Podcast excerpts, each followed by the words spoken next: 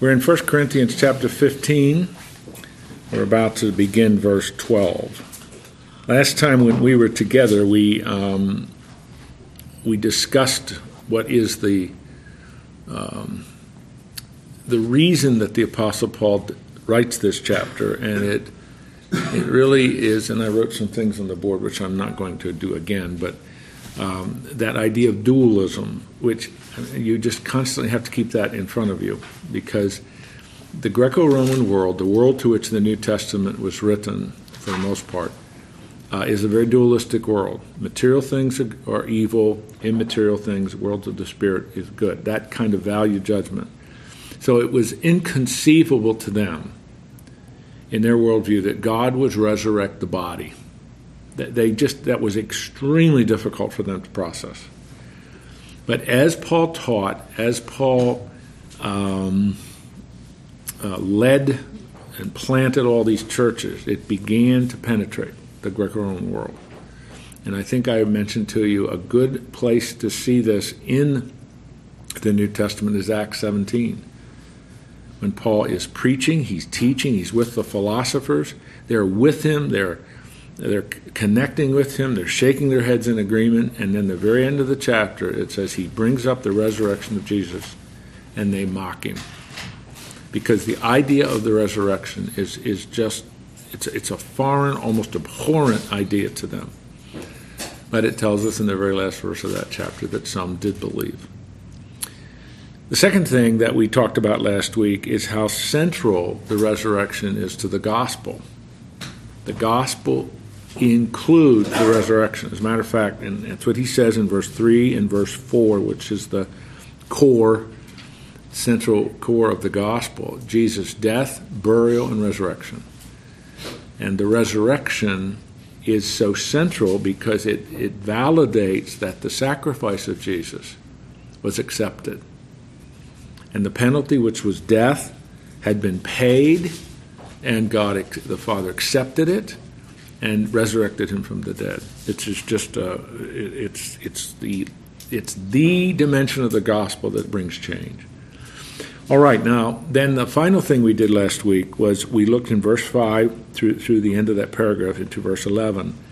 Paul gives a series of pieces of evidence for that. And, people who don't believe the Bible reject it, but it's one of the most attested events coming out of the ancient world. The number of people who attested to it is quite astonishing.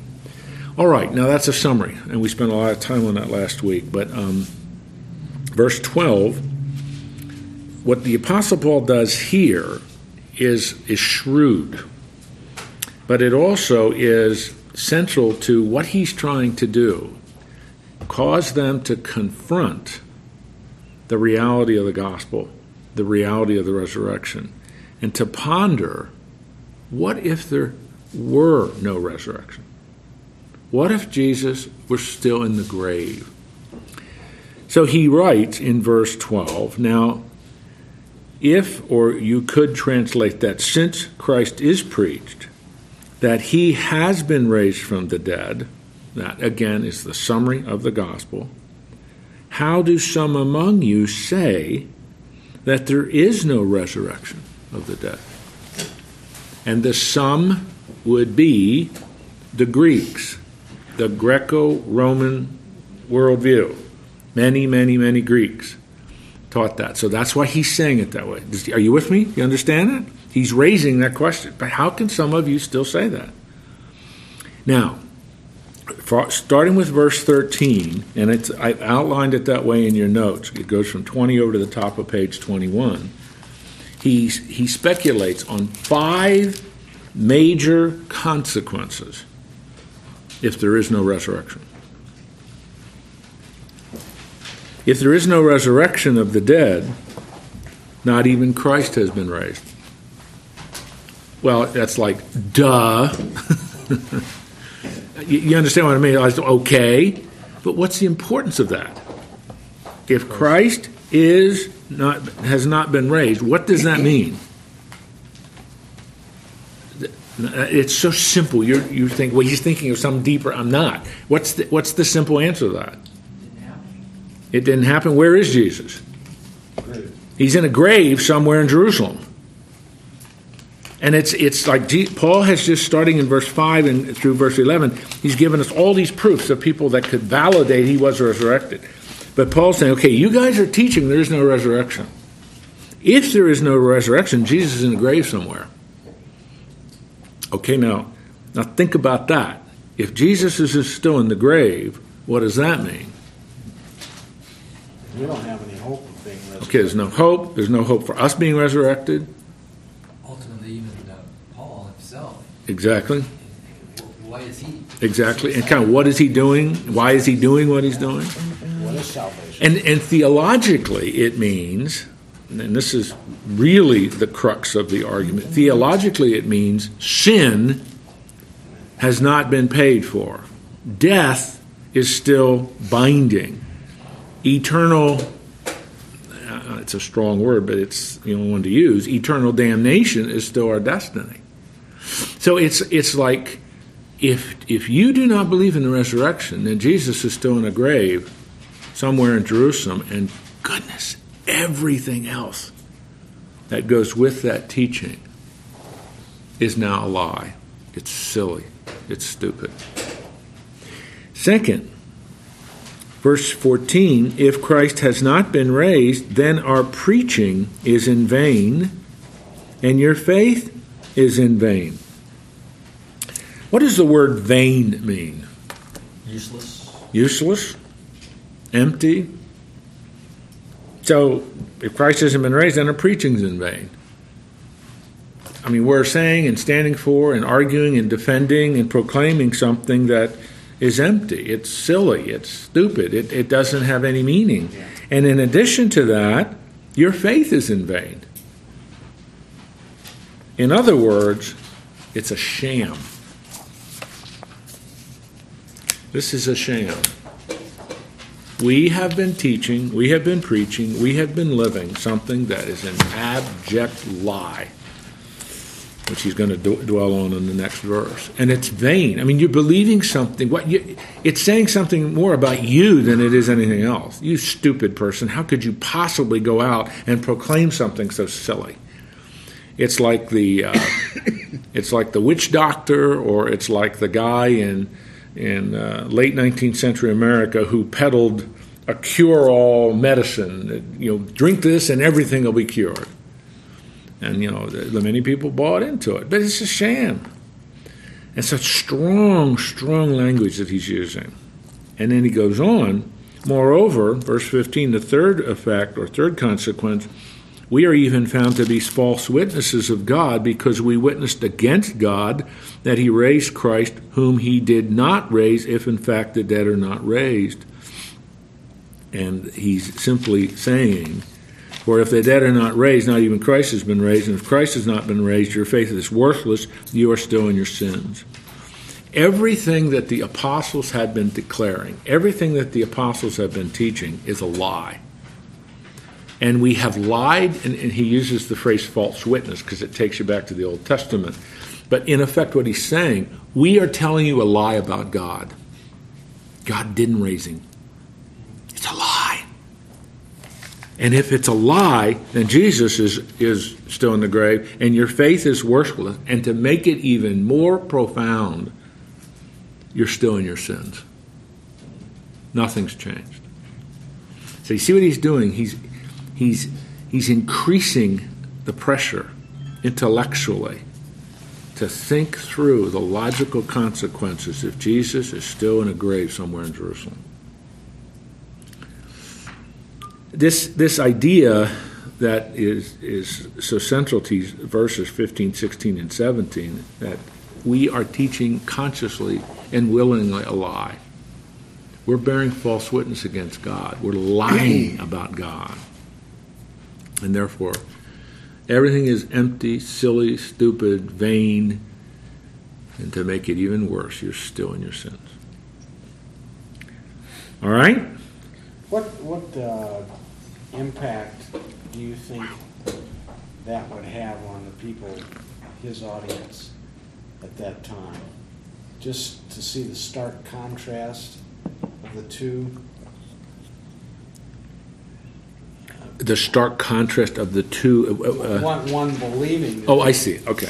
And the resurrection of the other one, thinking that then we're just walking around sharing these lies and stories, and I mean that would seem. Why would you ever do something like that?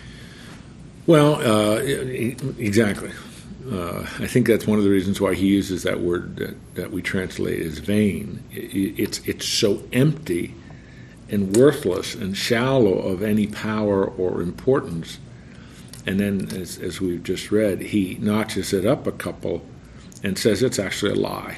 And we've consciously and willfully been proclaiming a lie. A couple of years ago, oh goodness, it's more like 20, I think, but a German theologian, sort of quasi-theologian, but he wrote a book called The Passover Plot. I don't know if any of you have ever heard of it. It's at least 20 years old or so. But what he argues, really fascinating book, what he argued was, well, this man Jesus and his followers, they studied the Old Testament. And they put together all of the prophecies that the Old Testament said about Messiah, and they contrived it. Because they said he's going to go to the cross, but he really didn't die on the cross. They resuscitated him. But we didn't know that, because what they did then is they faked his resurrection. I mean, but you know, the one thing he never really dealt with, those guys were believing the truthfulness of the prophecies, you know what I mean, and contrived it, and it was a plot. But he never dealt with the fact that those prophecies actually were true prophecies. But it's just what people will do to get around, and somehow we love conspiracies, construct a conspiracy that Jesus and his followers engaged in. And then he said the Roman soldiers were part of the plot. I mean, it's so bizarre. Instead of accepting the fact that this really, really did happen. And it's just always interesting what people will do to get around it.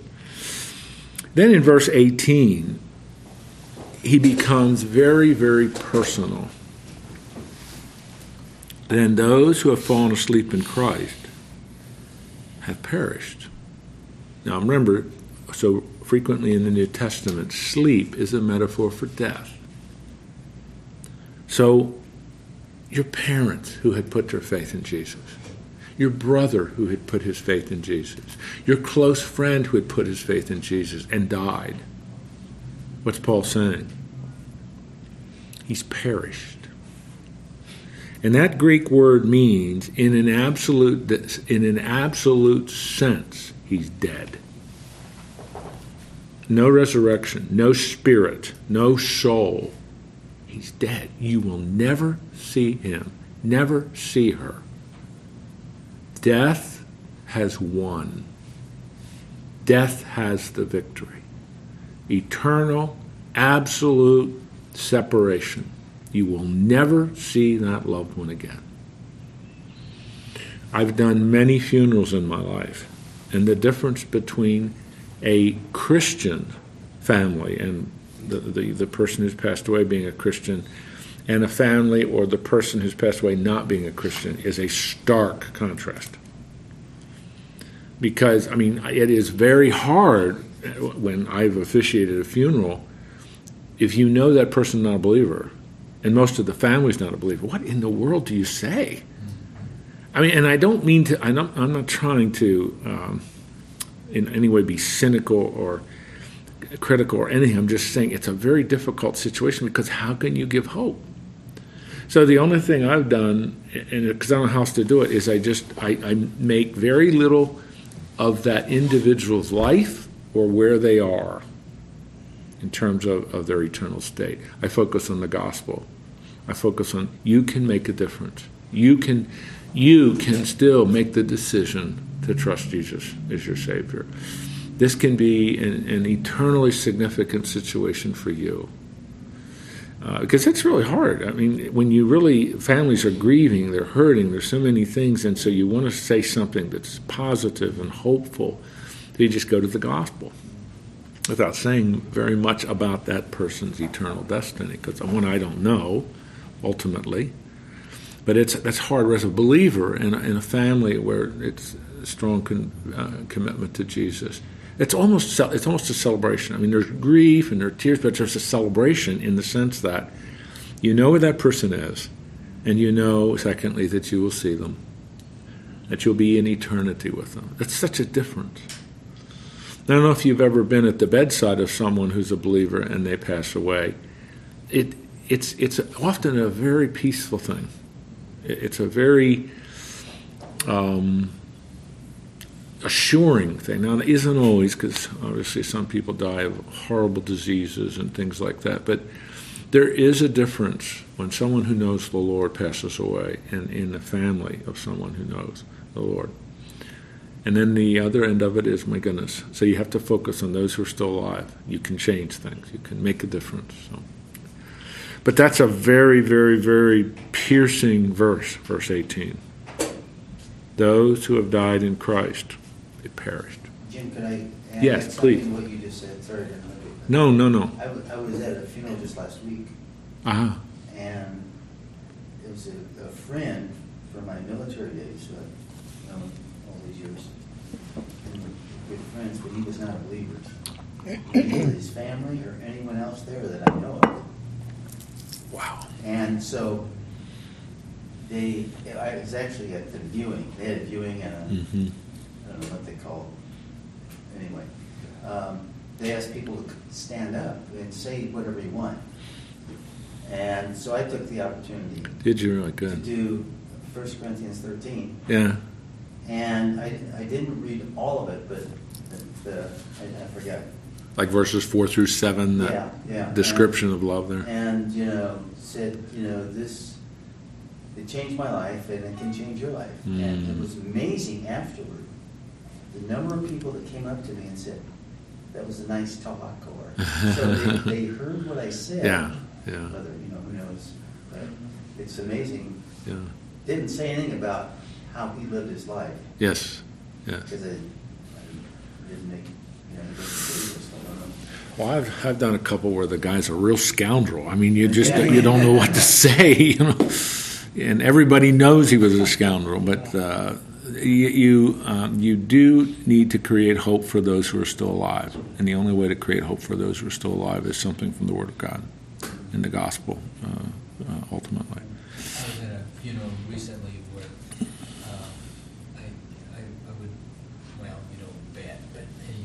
you doubt that the person really knew the Lord based on the fruit. And yet the pastor, he is in heaven right now. And I thought, how can he be so say that? Yeah. But because what it does is just passing on a lie that you don't really have to make any decision to trust Christ. Exactly. You're just he's going to base it on good works.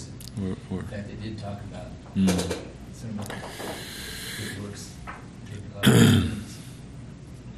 It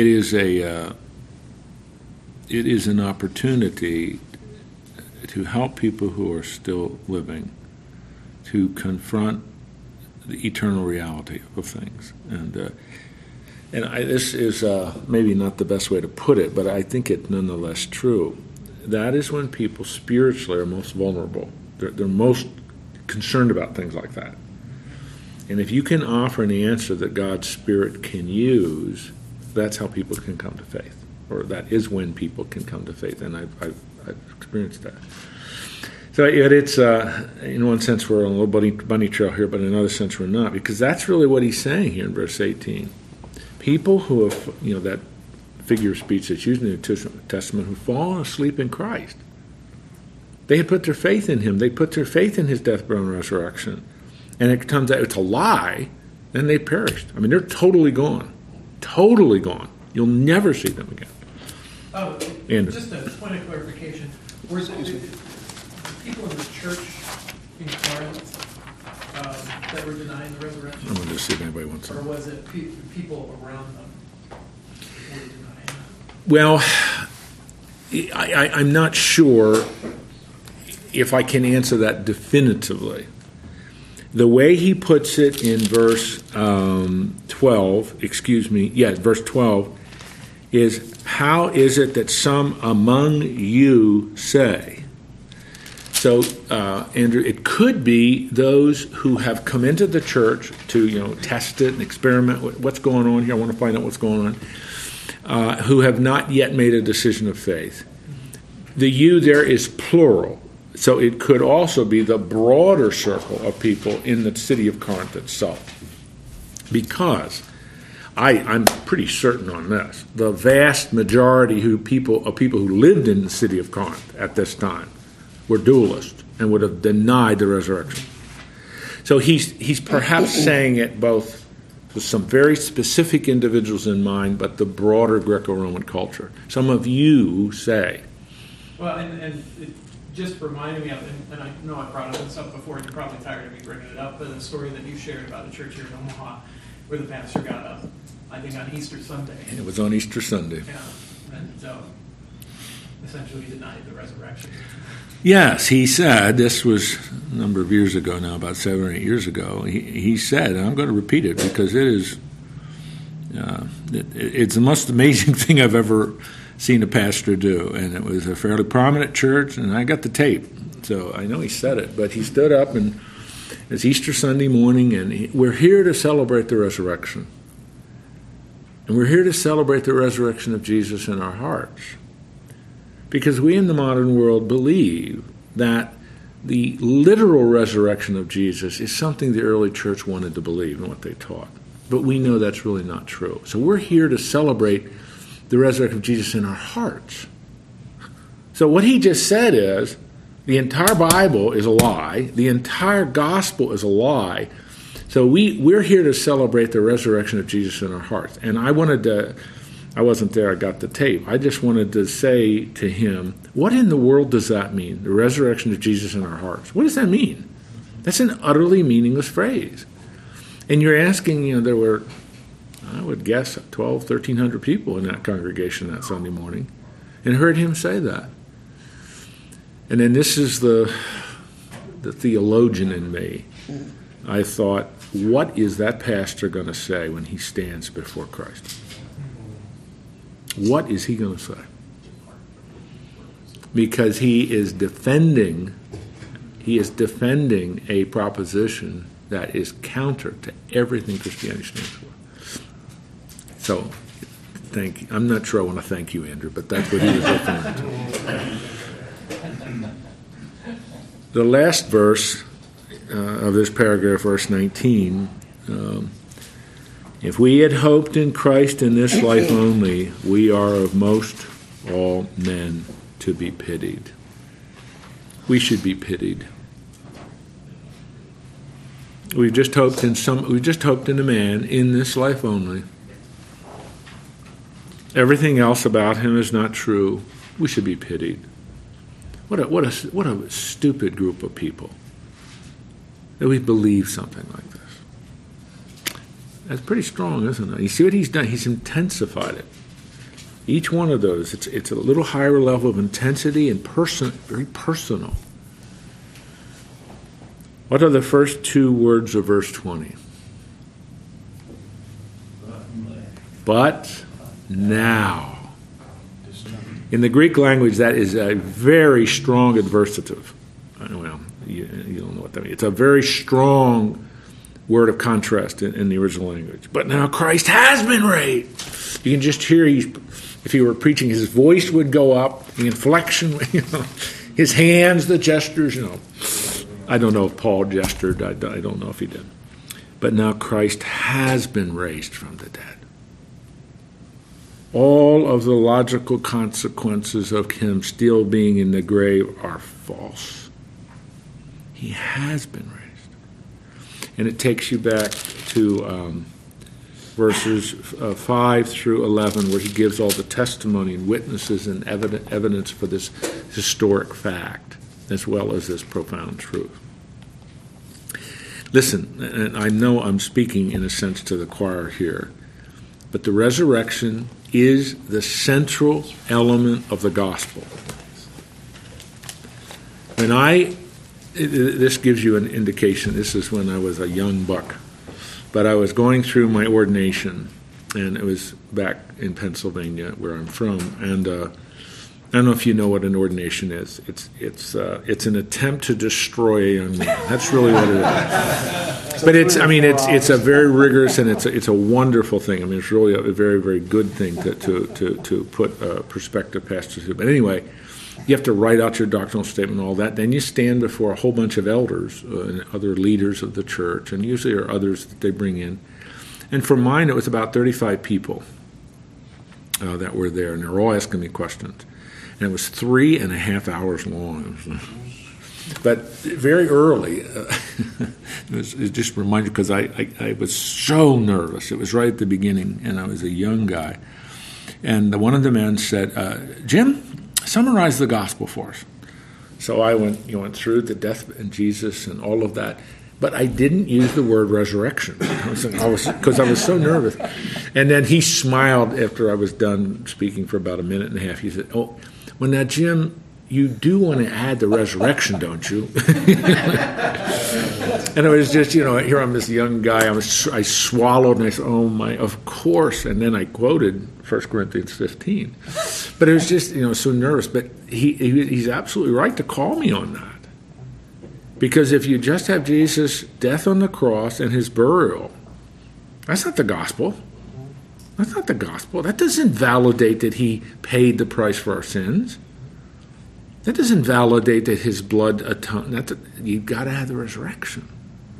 So anyway, it was just, I've never forgotten that. And whenever I say it, I'm always so categorical. It's the death, burial, and resurrection of Jesus. Because that is the gospel.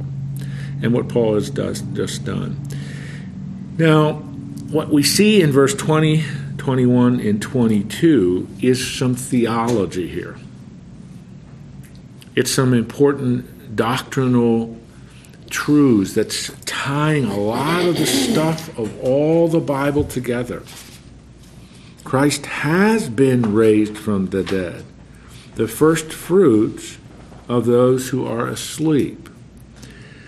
Now, again, sleep is a metaphor for death. But what does first fruits mean? He was the first one to actually taste death from the crucifixion going forward in time. Others have been called to God, but not through the death of Jesus Christ, perhaps. You're leaving it out. Just like I did in my ordination. The resurrection. Yes. He's the first fruits of those who are asleep. The first fruits of what? Of those who will be resurrected. Right. He is the first one to get the glorified, resurrected body. And live forever. But, it's the first fruit. Maybe some of you aren't familiar with some of that, but in the Old Testament, the Jewish people would bring a first fruits offering, which was always in autumn. The harvest has occurred, and the first fruits you bring to the Lord, you bring to the temple.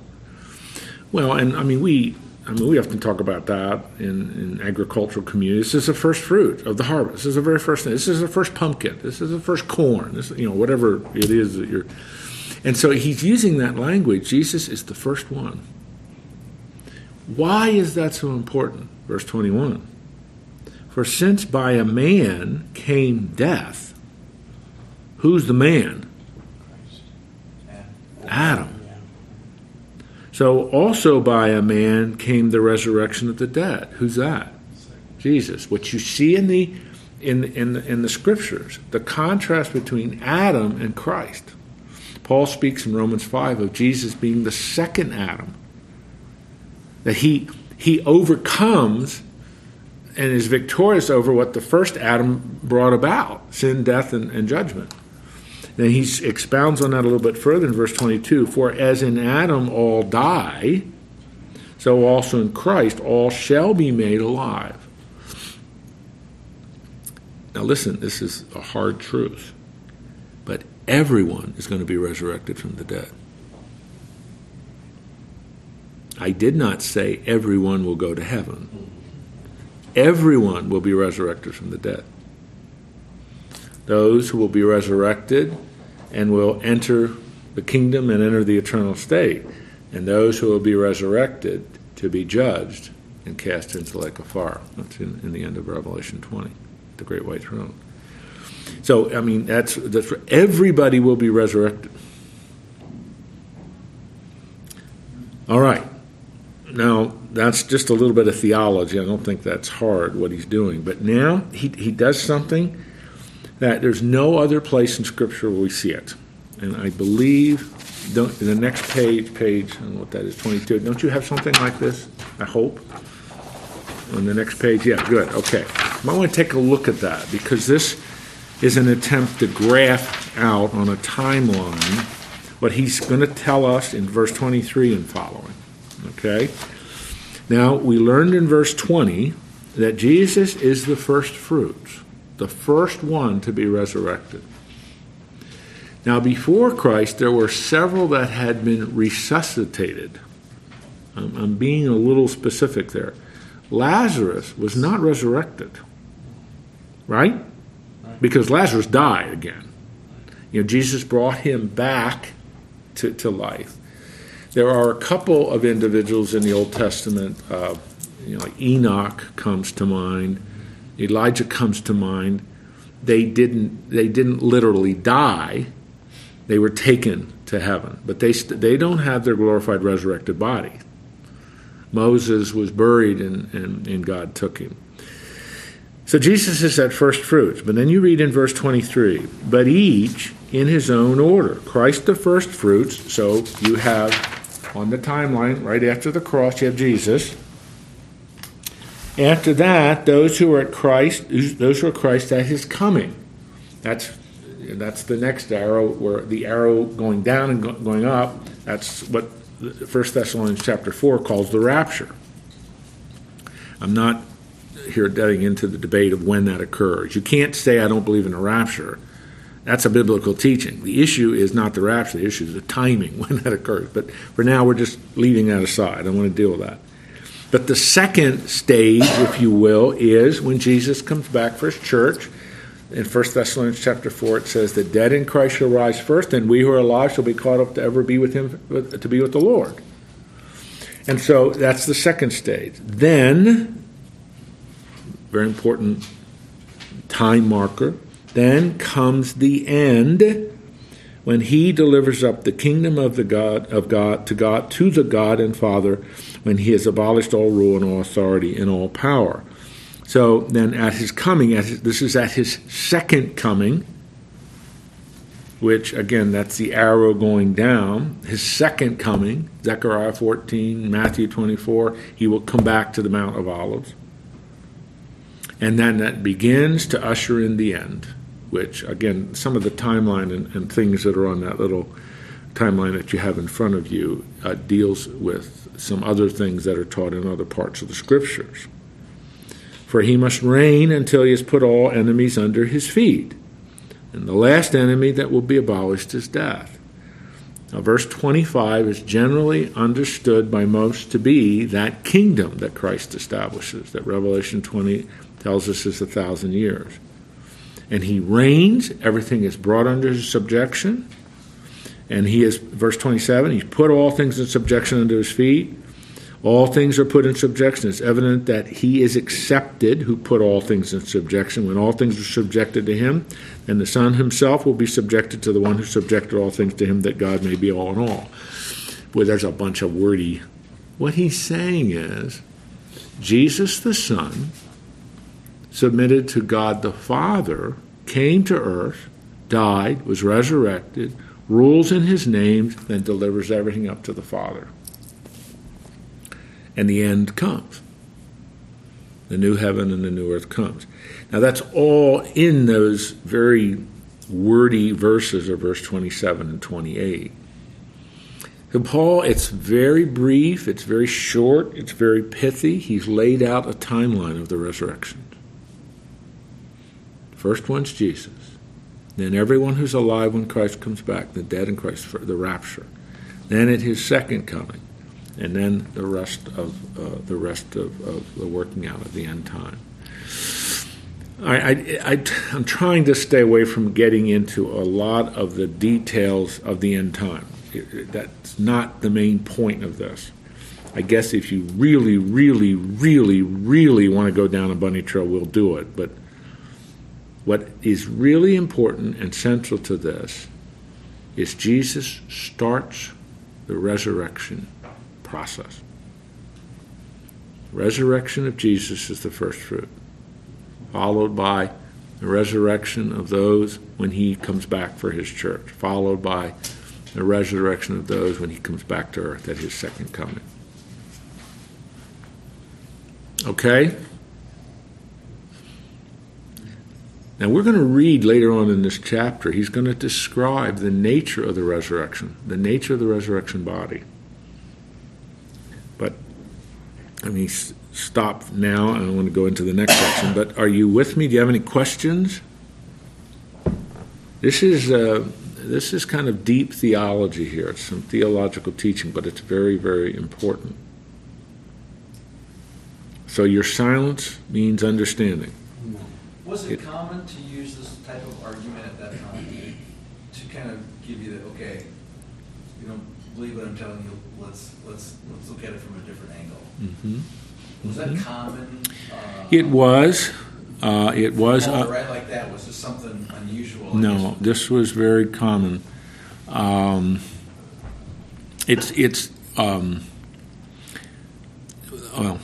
I'm trying to not use the words of logic.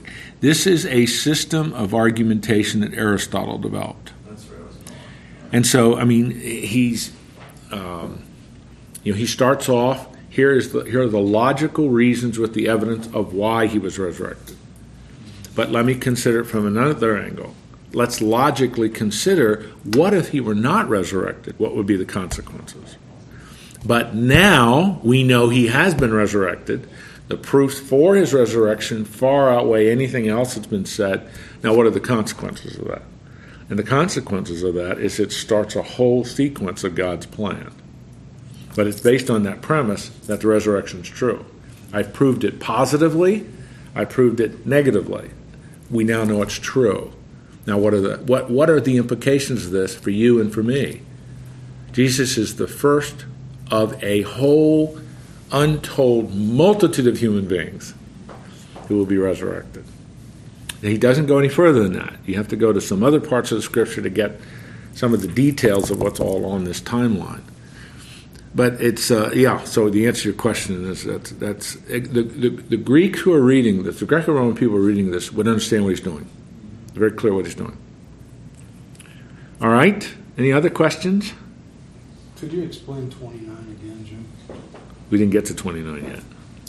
Oh, I read it. I'm skipping 29. I'm not going to deal with 29. No, we'll deal with 29 in a minute. But so, I mean, do you understand what he's done now? I mean, this is he has been very shrewd in how he's been presenting this doctrine.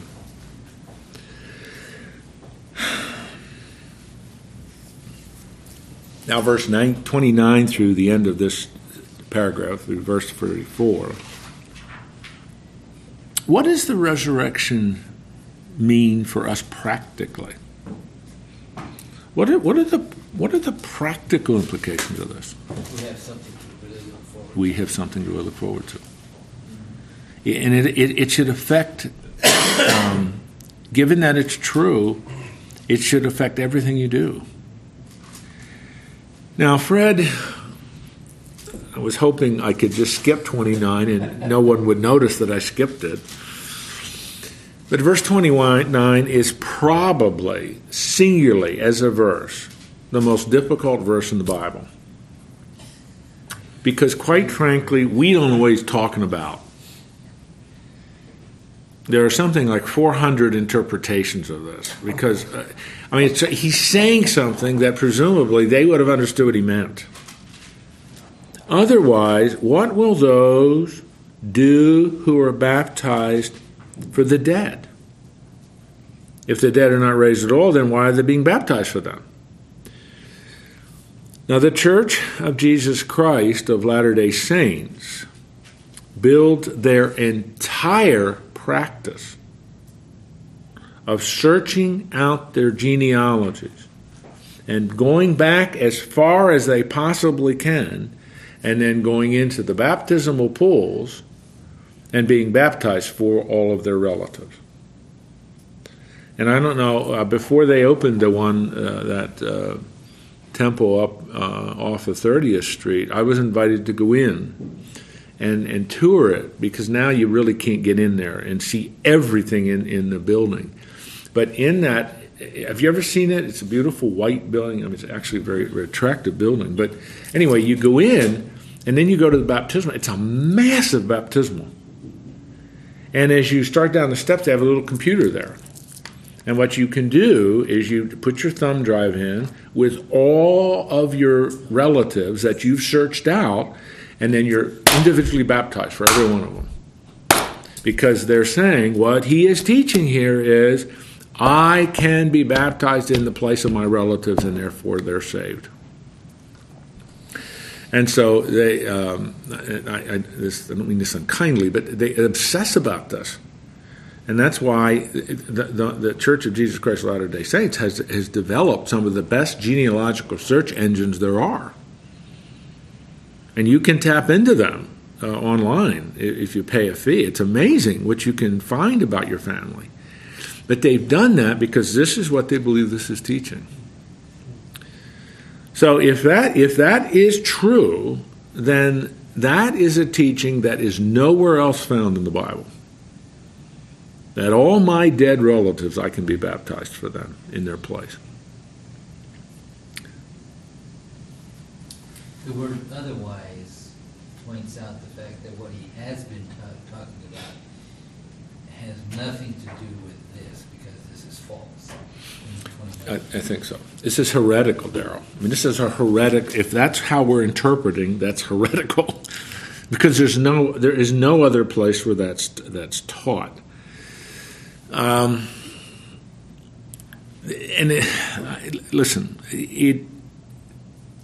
probably, I think this is accurate to say this, there's no particular position of how to understand this that virtually everybody buys into. It's very difficult. So is Paul being cynical here? Well, those of you who think that is true, and if that's what you, and there is no resurrection, you're doing something even more stupid.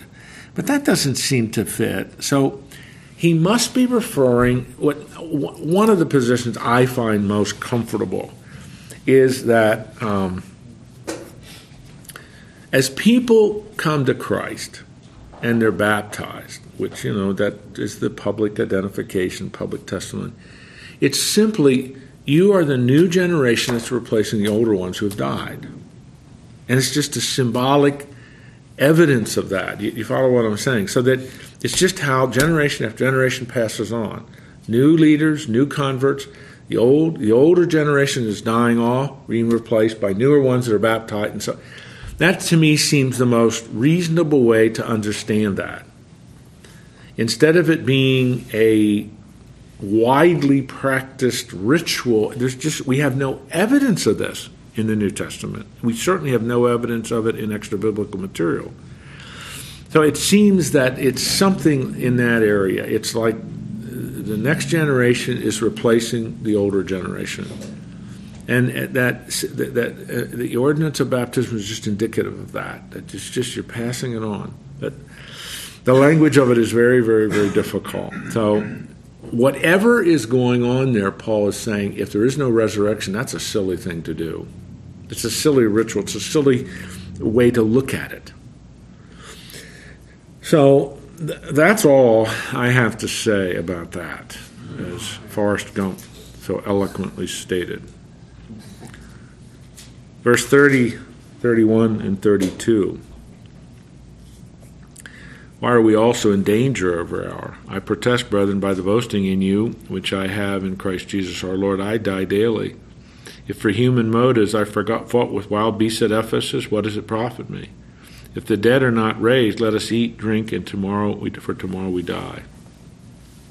Do you understand what he's saying? We daily face danger and suffering. If the truth of the gospel is not real, then let's just buy into what everybody else is doing. Eat, drink, and be merry, for tomorrow we die. There are no consequences of how we live. Just live it up. Now, see, he's being eminently practical there. And for so many in our postmodern world, that's where they're at in 2014. I don't really know if I believe a lot of what you're saying. Life is all about me. The universe revolves around me. My philosophy is eat, drink, and be merry. I'm going to get the most out of life I can possibly get, for tomorrow I die. And then it's all over. See what Paul's doing?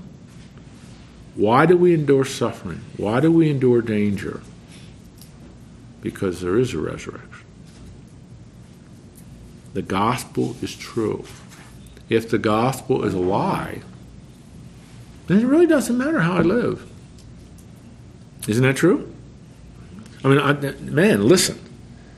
If the gospel of death, burial, and resurrection of Jesus is not true, then the logical alternative, hey, let's grab it all now, because when we die, that's it. Which is one of the real challenges for the atheistic naturalist. If death is the finality, and there's therefore no accountability, then why does it matter how I live my life? You see what I'm saying? It really does. It's a profound thought. If death is it, that's it, and there's no accountability for how I live, and it doesn't matter how I live, what's the basis for ethics? What's the basics for moral living? As a matter of fact, there's no accountability. Why in the world do I do it? Let's just eat and drink and be merry.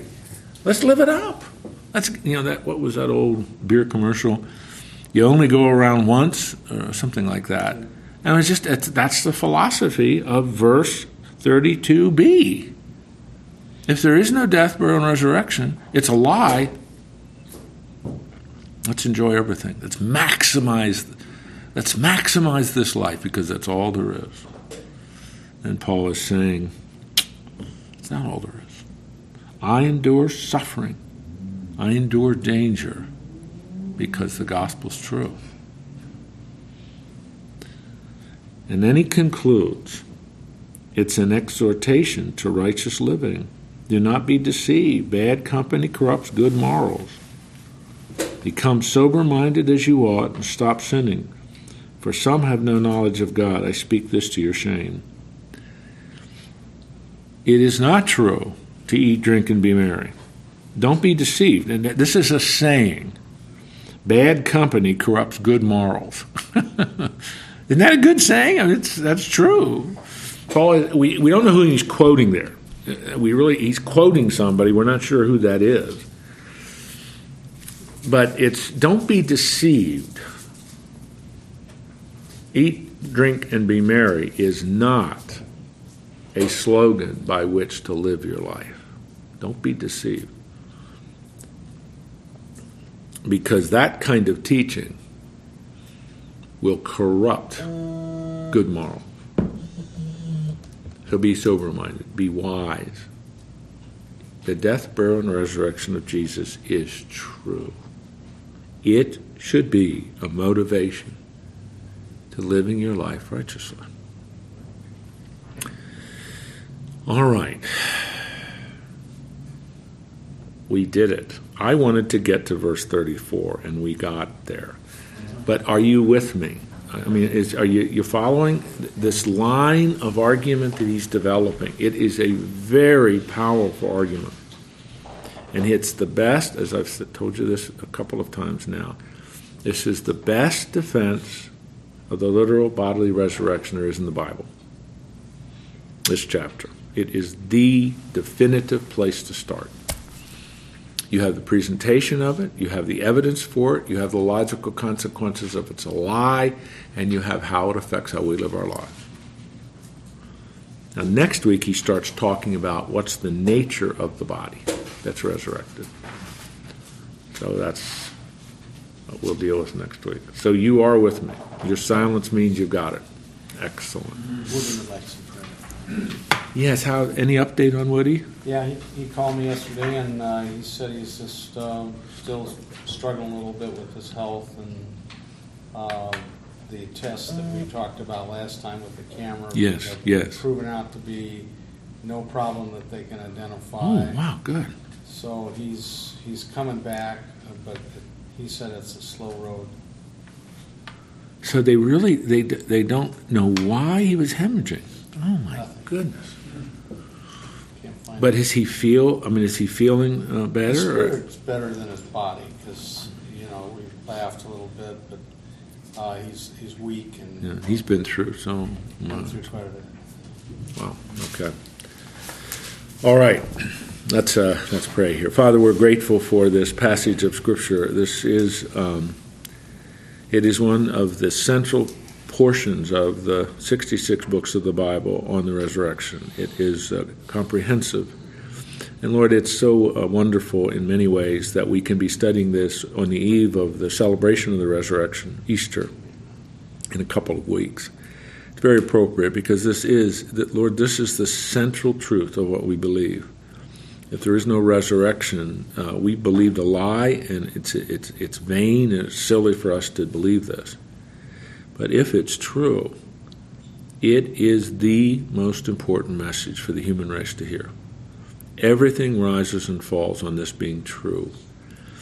It's the witnesses for it are indeed significant. The change and transformation is inexplicable if it's not true. And it dramatically impacts how we live our lives. Father, this is part of the promise you've made to us, that there is coming a day when what Jesus received, that glorified, resurrected body, we will receive. And we will talk about that next week. That is an important promise. We hold on to that. In many ways, that is one of the central points of our hope, that expectancy with desire, that you return. And this is part of fulfilling that immensely important promise you've made to us. We think of Woody today. We're grateful that they didn't find any physical problems that are causing this. I think it certainly is good news. But, Lord, he's weak physically. I pray for him in terms of his attitude. I pray for him in terms of his spirit. I ask you to encourage and comfort him today. Lord, I ask that if it would be pleasing to you, that you would indeed strengthen his body, renew his body. He's been through so much. It's massive, massive surgery of one of the most complex surgery that there is. And he survived, and he's on the road to recovery. God, strengthen him each day. And our prayer would be that you would restore him to full health, if that is pleasing to you. We give him to you, we trust him to you, indeed we abandon him to you, and believe that you are at work in his life by faith. Give us all a good rest of this day. It's a beautiful spring day that you've created. Thank you for sharing it with us. Now help us in our lives to represent you well. In Christ's name, amen. Amen. Lord willing, we'll see you next week.